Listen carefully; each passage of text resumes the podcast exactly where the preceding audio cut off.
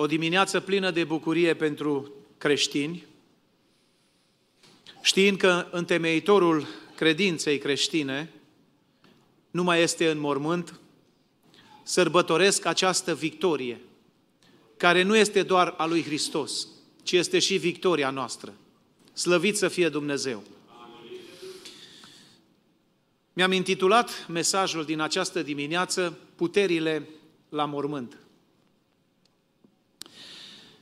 Pentru că la mormântul Domnului Isus Hristos s-au manifestat mai multe puteri. Și m-am gândit ca să subliniez fiecare putere care s-a manifestat și culminând cu ultima putere, care este puterea lui Dumnezeu. Toate aceste puteri, puterea ale infernului, au avut un singur scop și o singură dorință, să-L țină pe Isus în mormânt. Sub nicio formă aceste puteri n-ar fi vrut ca Domnul să mai iasă vreodată din mormânt. Prin urmare, ca și creștini, avem puteri care luptă împotriva noastră ca să distrugă ceea ce Hristos a pus în noi, și anume mântuirea. Aceste puteri sunt atât de mari, încât cu puterile noastre suntem foarte slabi în fața acestor puteri. Spune în Efeseni, capitolul 6, versetul 12, Sfântul Apostol Pavel, vorbind despre lupta creștină, căci noi nu avem de luptat împotriva cărnii și a sângelui,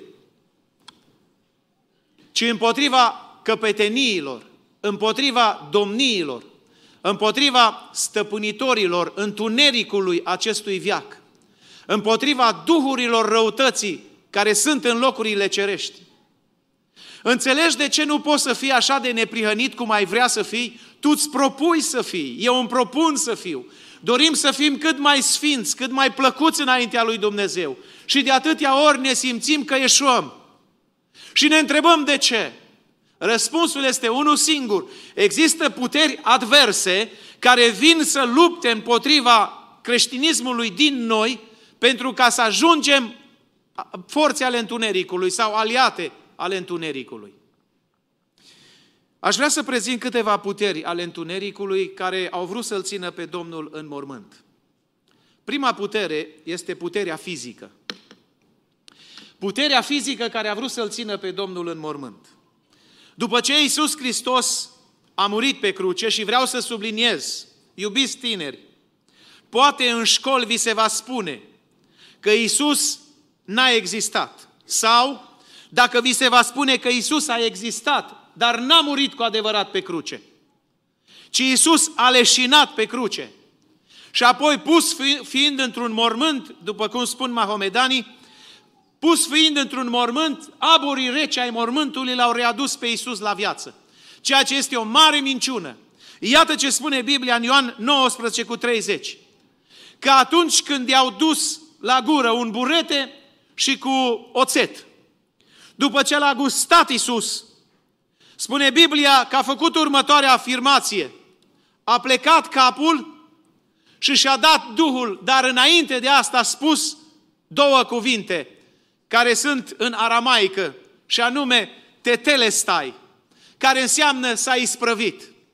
Adică nu era vorba că și-a finalizat viața, ci planul de mântuire a lui Dumnezeu, care îl făcuse și pe care trebuia să-l împlinească Iisus Hristos. L-a finalizat cu bine, s-a isprăvit. Apoi scrie Biblia, și-a plecat capul și și-a dat Duhul. Iisus nu a leșinat pe cruce, Iisus a murit cu adevărat, binecuvântat să fie El.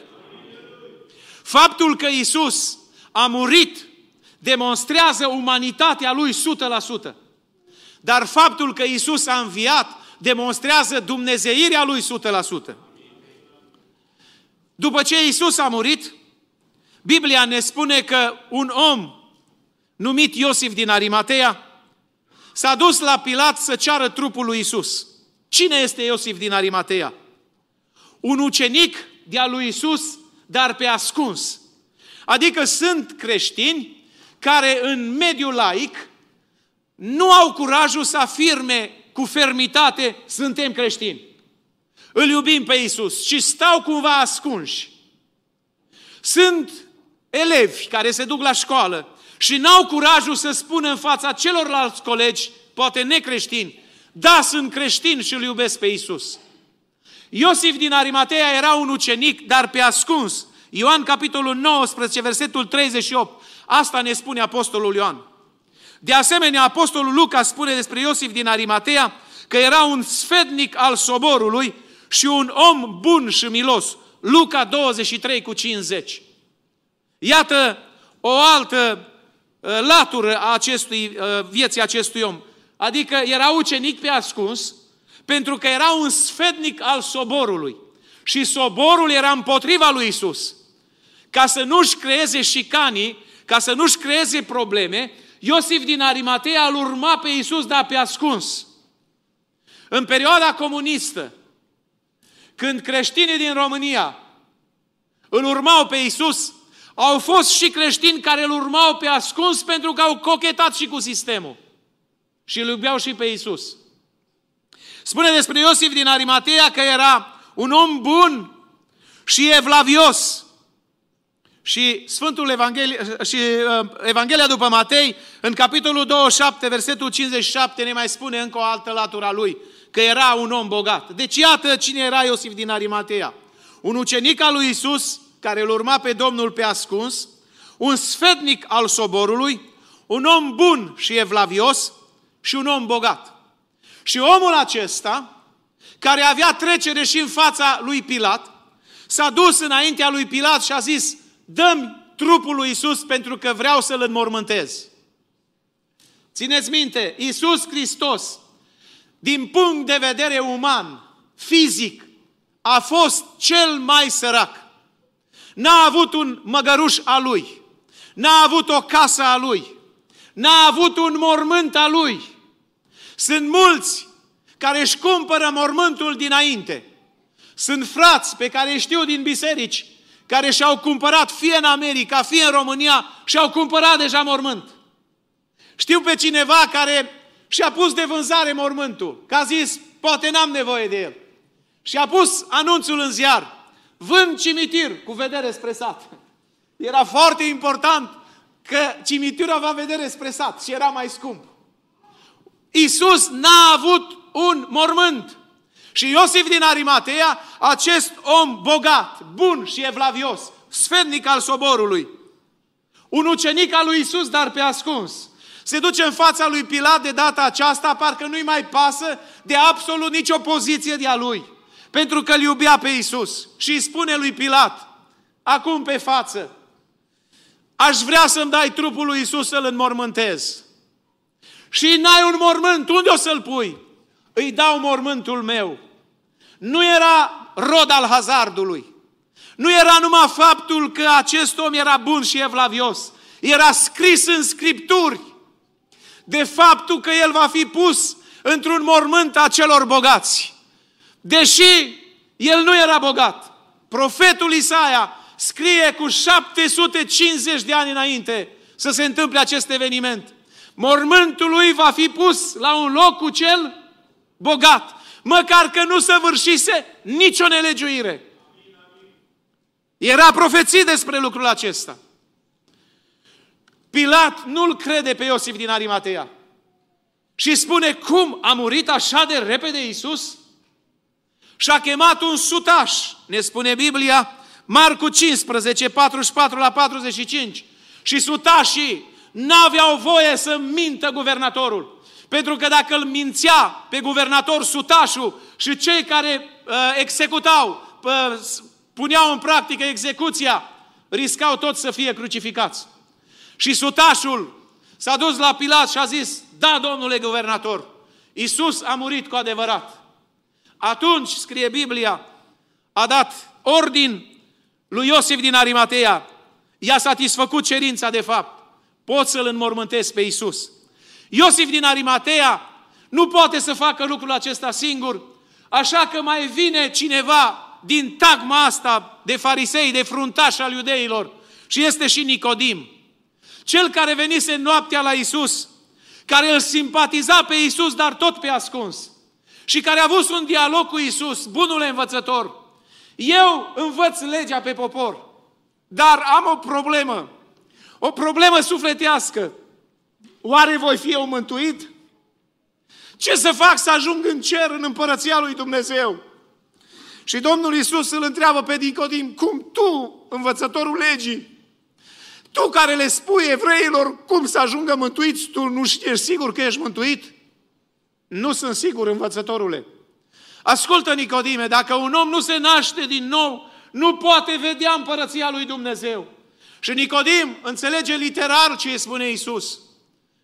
Cum se poate naște un om bătrân? Mai poate el să intre a doua oară în pântecele Maicii sale să se nască? O, Nicodime, tu nu pricepi. Tu, învățătorul legii, eu îți vorbesc despre lucruri firești și nu le pricepi. Cum vei pricepe dacă îți voi vorbi despre lucruri cerești? Dacă un om nu se naște din apă și din Duh, nu poate de data asta intra în împărăția lui Dumnezeu. Și apoi folosești un verb la imperativ. Trebuie să vă nașteți din nou. Și Nicodim, omul acesta, cine este Nicodim? Nicodim este un fruntaș al iudeilor. Ioan capitolul 3, versetul 1. Este un învățător al legii. Ioan capitolul 3, versetul 10. Și omul acesta zice, dacă, dacă Iosif din Arimateia dă mormântul, îl dă lui Isus, trebuie să-i dau și eu ceva lui Isus.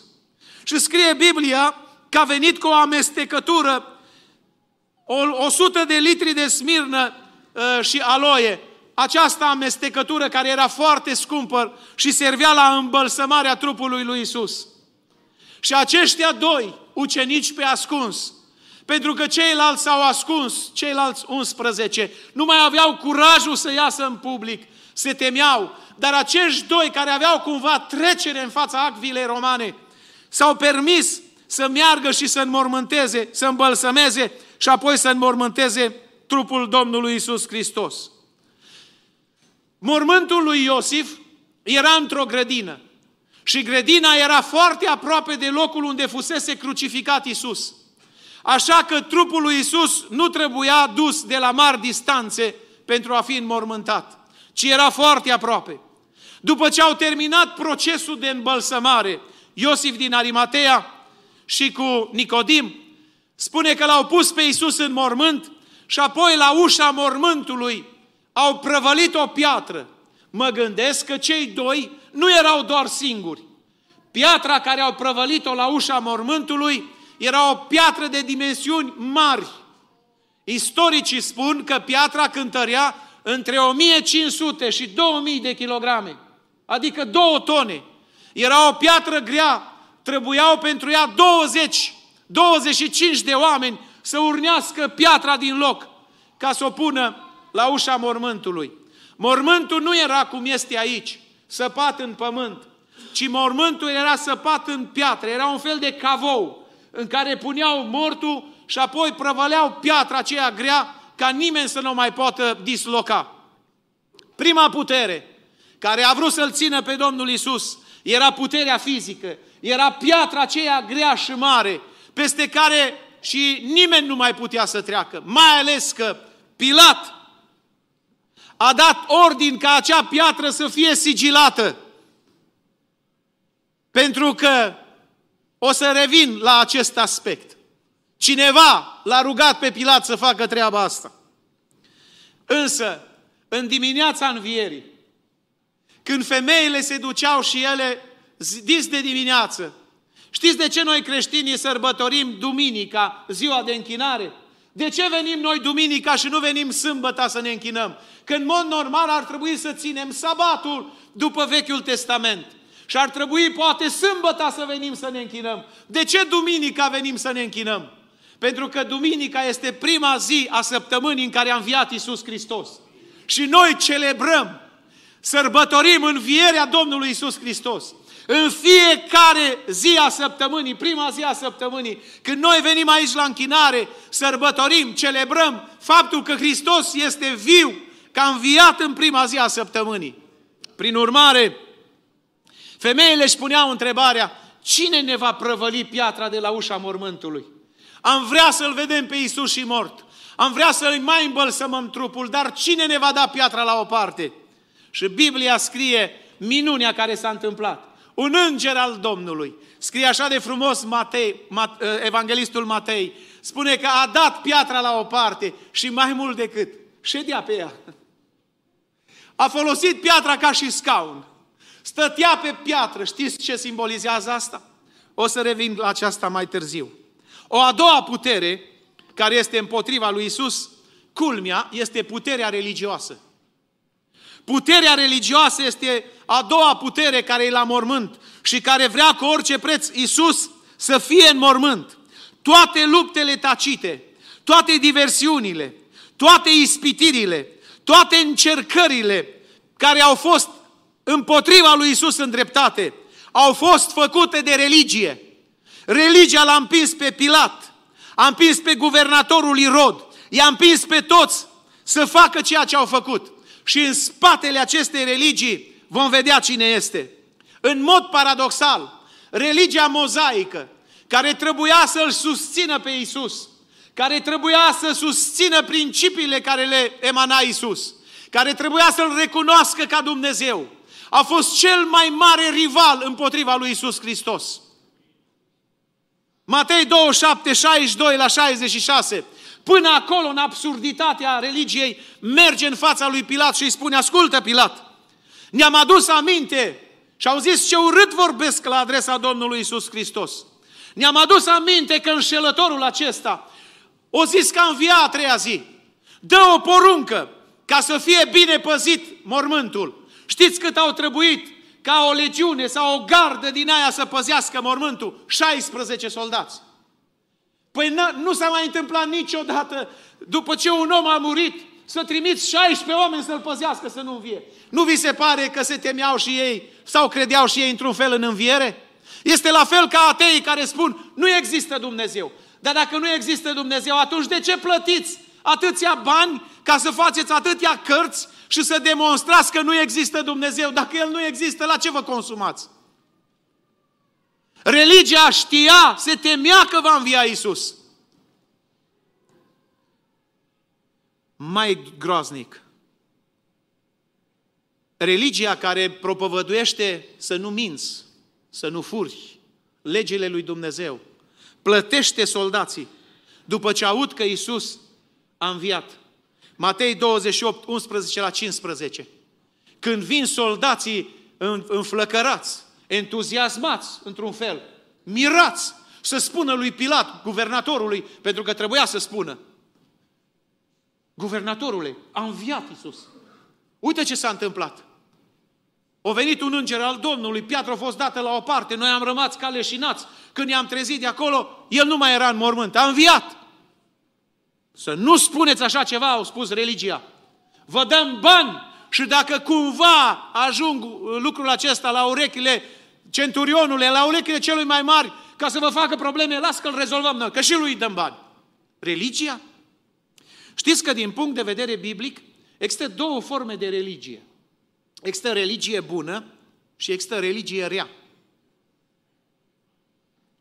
Uitați-vă în Iov, în Iacov, capitolul 1, versetul 27. Ascultați ce spune Apostolul Iacov. Religia curată și neîntinată înaintea lui Dumnezeu Tatăl nostru este să cercetăm pe orfani și pe văduve în necazurile lor și să ne păzim neîntinați de lume. Iată, există o religie curată și există o religie murdară. O religie murdară pe care voi ați învățat-o sau poate ați citit-o în istorie.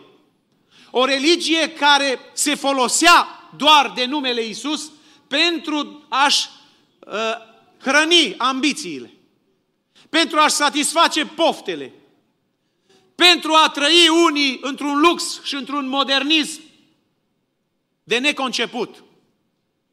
Biserica azi, sau religia, poate este foarte bogată, însă este religia curată?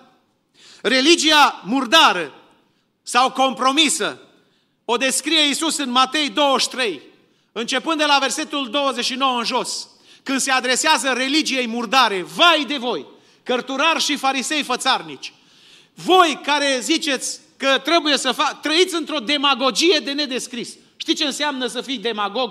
Demagog înseamnă tu să spui lucruri care tu nu le faci. Tu să cere altora pocăință în timp ce tu nu ești pocăit. Să cere altora să nu fure în timp ce tu furi. Să cere altora să nu mintă în timp ce nu, tu nu tu minți. Asta înseamnă demagogie. Asta e religia falsă, religia murdară, religia compromisă. Hristos ne-a chemat nu la o religie compromisă, murdară, ci la o religie curată. Creștinismul este o religie, dar o religie curată. Dacă alții au început sau au încercat să o deformeze, Dumnezeu îi va judeca. Citim în istoria bisericii creștine, la un moment dat, o perioadă întunecată, când biserica a devenit mai persecutoare decât păgânii. Adică păgânii, cei ce nu-L cunoșteau pe Dumnezeu, când îi persecutau pe creștini, nu le-a venit ideea să-i persecute pe creștini așa cum au venit bisericii, cum au venit religiei, cruciadele și atâția, atâția oameni care au fost arși pe ruguri.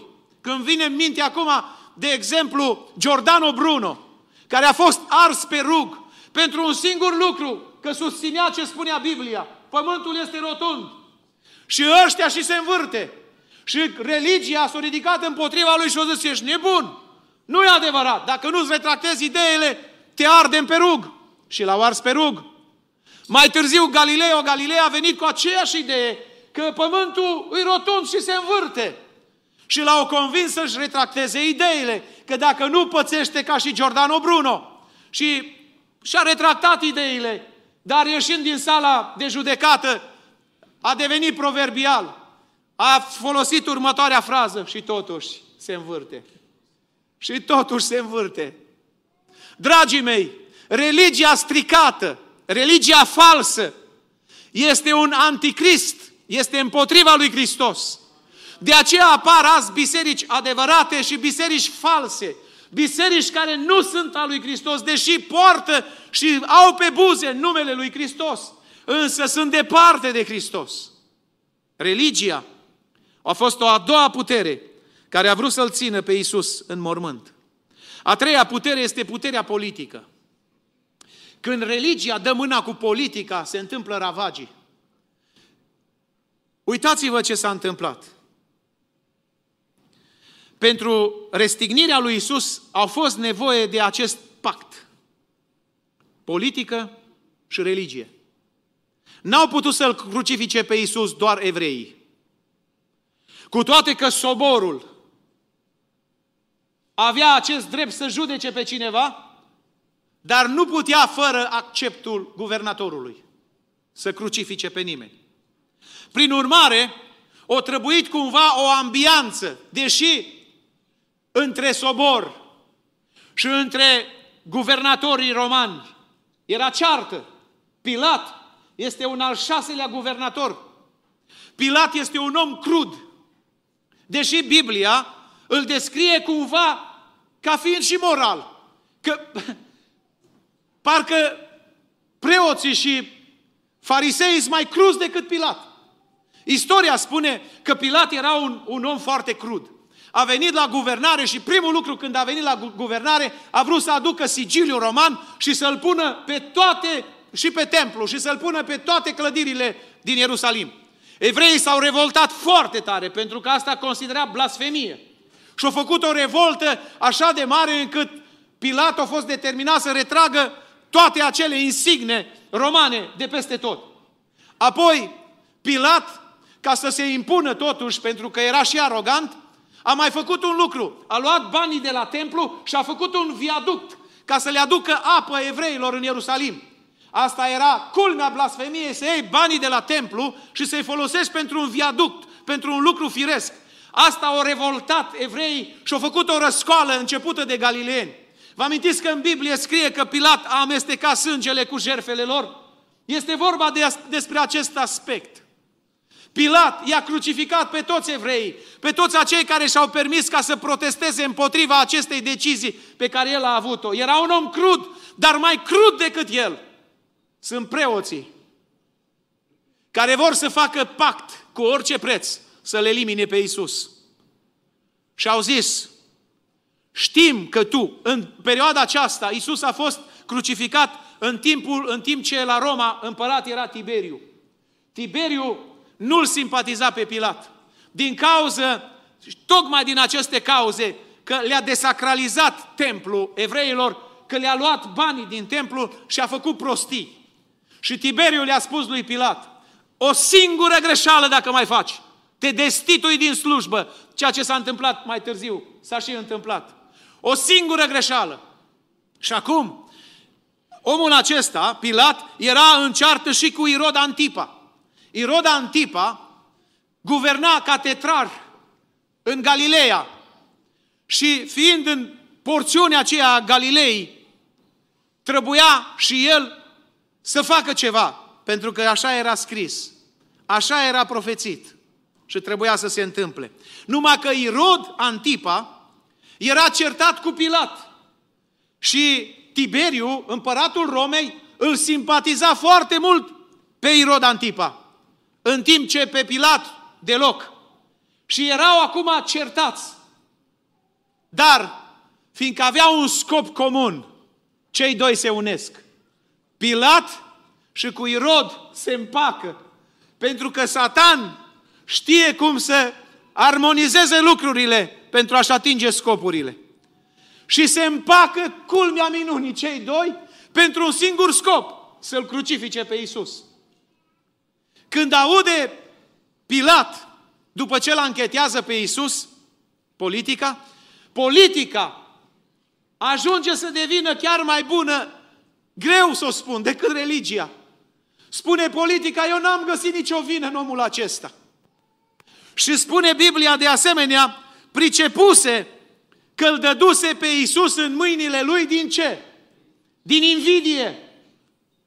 Adică erau invidioși că merge lumea după el. Erau invidioși că se fac minuni. Erau invidioși. Și din invidie. Vedeți ce păcat este invidia? Invidia te duce să devii mai rău decât răi.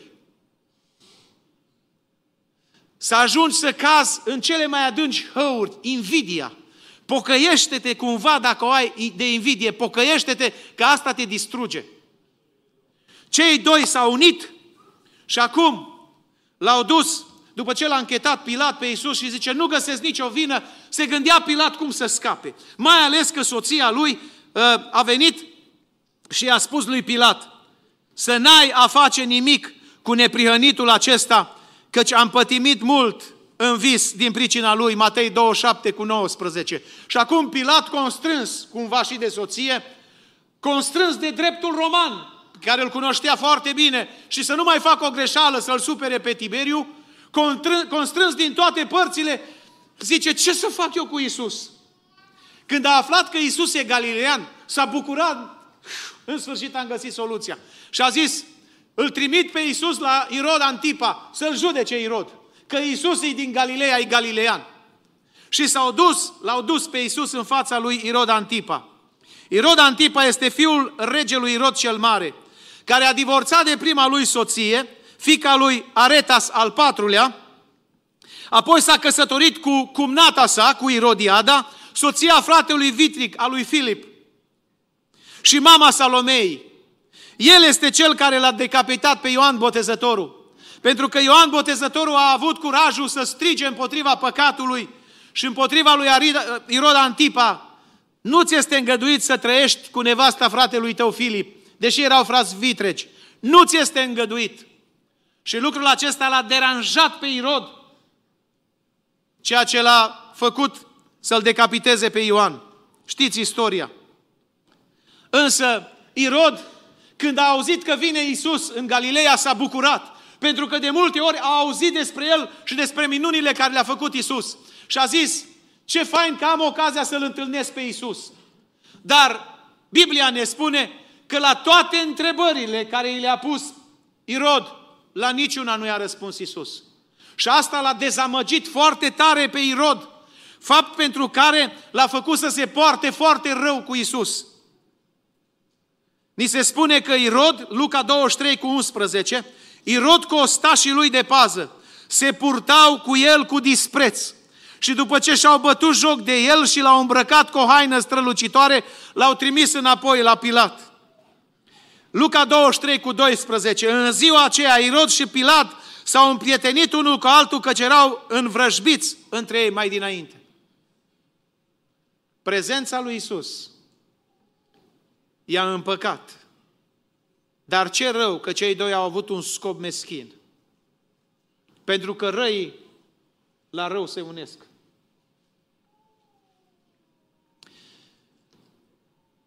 Politica a fost și este o putere împotriva lui Hristos.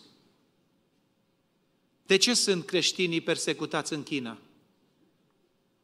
De ce sunt creștinii persecutați în Africa?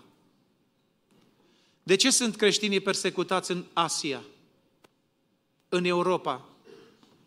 Și încet, încet vom fi și în America. Stați liniștiți. Pentru că Isus încă mai are aceste puteri care luptă împotriva Lui ca adverse. O altă putere care este împotriva lui Isus este puterea morții.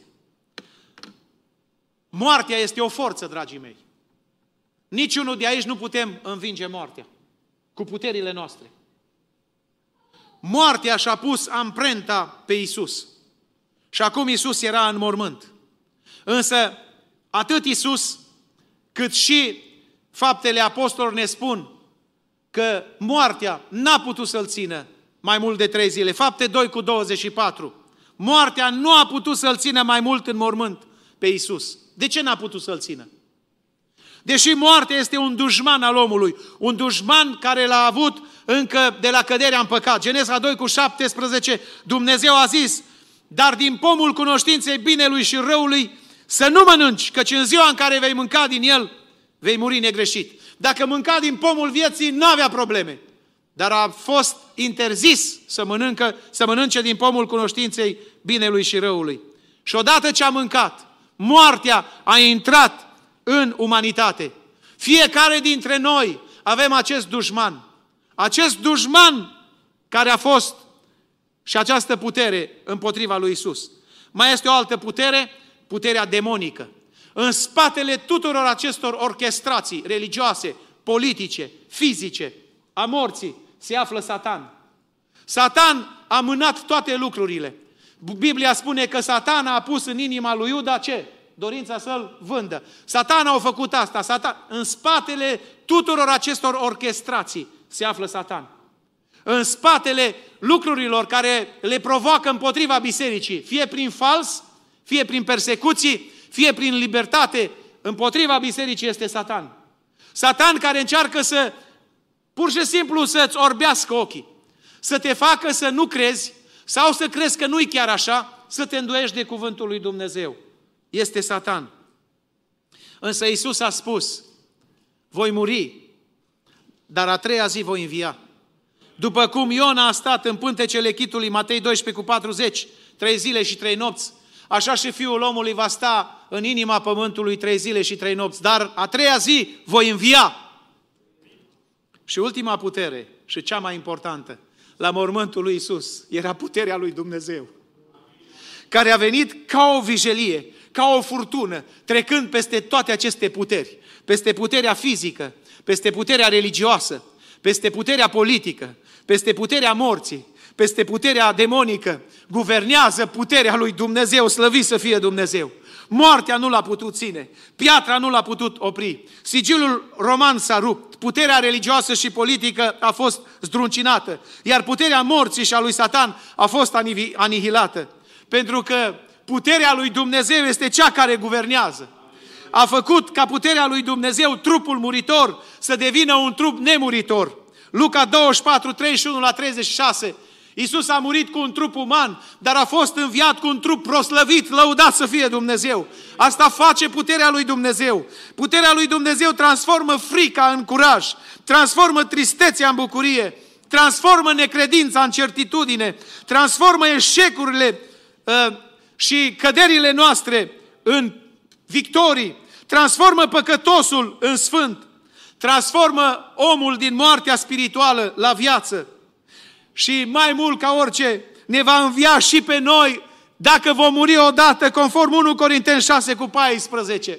De aceea spunea Apostolul Pavel în Filipeni 3, 10 și 11, și să-L cunosc pe El și puterea învierii Lui și părtășia suferințelor Lui și să mă fac asemeni cu moartea Lui, pentru că orice, cu orice preț vreau să-L apuc pe Hristos.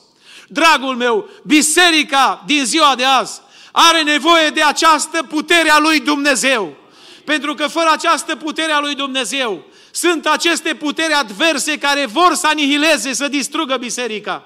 Dar dacă în biserica Maranata, dacă în bisericile lui Dumnezeu se va manifesta puterea lui Dumnezeu, se va întâmpla ce s-a întâmplat la mormântul lui Isus. Vreau să te întreb, tu te-ai întâlnit cu puterea lui Dumnezeu? Tu ai venit în fața unui Dumnezeu puternic, care rupe lanțuri, care eliberează robi, care eliberează păcătoși, care vindecă bolnavi, care schimbă destine, care schimbă situații, pentru că El are ultimul cuvânt. A putut să împrăștie întunericul, a putut să dea piatra de câteva tone, un singur înger la o parte. Nu trebuiau 16 îngeri. Ce puternic e Dumnezeu! Crede-mă că și dacă vom muri, puterea lui Dumnezeu ne va ridica din mormânt și ne va pune să ședem în locurile cerești cu Isus Hristos. Mă rog din toată inima această putere a lui Dumnezeu să o avem în noi, să se manifeste în bisericile unde suntem, să lucreze Dumnezeu. Nu poți predica această Evanghelie fără puterea lui Dumnezeu. Nu poți cânta fără puterea lui Dumnezeu. Nu te poți ruga fără puterea lui Dumnezeu. Nu poți rezista împotriva încercărilor fără puterea lui Dumnezeu. De aceea aș vrea să facem o rugăciune finală și să-i spunem, Doamne, îmbracă-ne, umple-ne cu puterea Ta. Pentru că învierea lui Hristos este sursă de putere pentru viața noastră. Lăuda să fie Dumnezeu!